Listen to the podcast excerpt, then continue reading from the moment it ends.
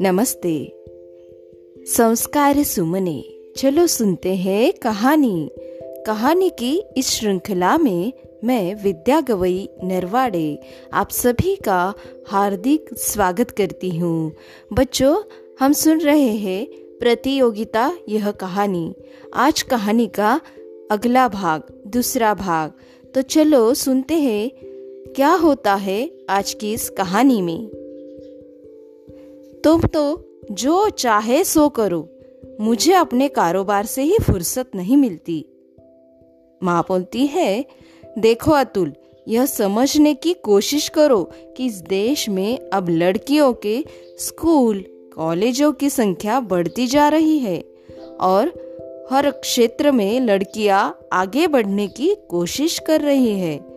ऐसे ही लड़के भी आगे बढ़ने के लिए मेहनत करते हैं। इसलिए सिर्फ़ लड़के होने का न तो विशेष लाभ हो सकता है और न लड़की होने से उसकी उपेक्षा ही संभव है।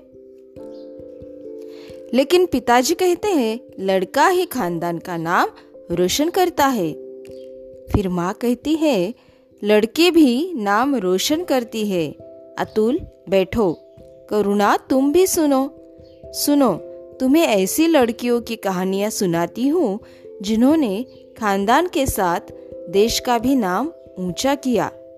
तुमने इंदौर का नाम सुना ही है, जो पहले होलकर रियासत भी कहलाती थी, और इस होलकर रियासत के शासन कुशलता ने एक स्त्री ने संभाला था।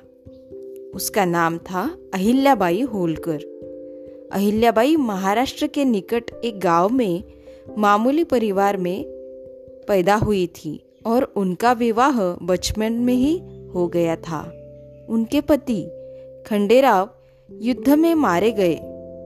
बाद में उनके ससुर और उनके एकमात्र पुत्र उनका भी देहांत हो गया। वह अकेली रह गई। उनके मंत्री ने सुझाव दिया कि किसी लड़के को गोद ले ले, जिससे राज्य का संचालन ठीक से हो सके। किंतु अहिल्याबाई ने यह सुझाव नहीं माना और अपनी प्रतिभा एवं योग्यता के बल पर राज्य का कुशल प्रशासन करके दिखाया। तुम दोनों ने महात्मा गांधी का नाम तो सुना ही है। करुणा कहती है हाँ माँ जो हमारे राष्ट्रपिता कहलाते हैं। दो अक्टूबर को उनकी वर्षगांठ मनाई जाती है। यह तो मैं भी जानता हूँ, अतुल बोला। फिर माँ कहती है हाँ तो अतुल, जब गांधी जी दक्षिण अफ्रीका में रंगभेद के खिलाफ अहिंसक आंदोलन चला रहे थे, तब उनको एक अंग्रेज़ी स्टेनोटाइपिस्ट की ज़रूरत हुई। उनके कुछ सहयोगी ने सलाह दी कि किसी युवक का इस काम के लिए तलाश किए जाए।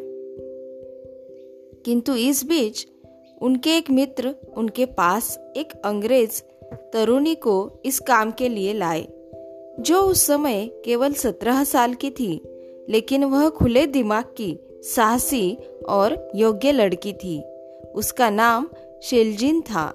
उसके विषय में गांधी जी ने लिखा है, उसके रंगों रेशों में कहीं राग द्वेष का नाम न था, न उसे किसी की परवाह थी, उसके त्याग भाव की सीमा न थी। अतुल कहता है, माँ, आपकी बातें मुझे ठीक ही लगती है। लड़की को छोटा नहीं समझना चाहिए। किंतु वाद विवाद जैसी प्रतियोगिता में लड़के लड़कियों को एक साथ क्यों शामिल करते हैं? जबकि खेल के मैदान में लड़कियों की प्रतियोगिता अलग होती है। वह कहती है, भविष्य में इसकी भी संभावना हो सकती है।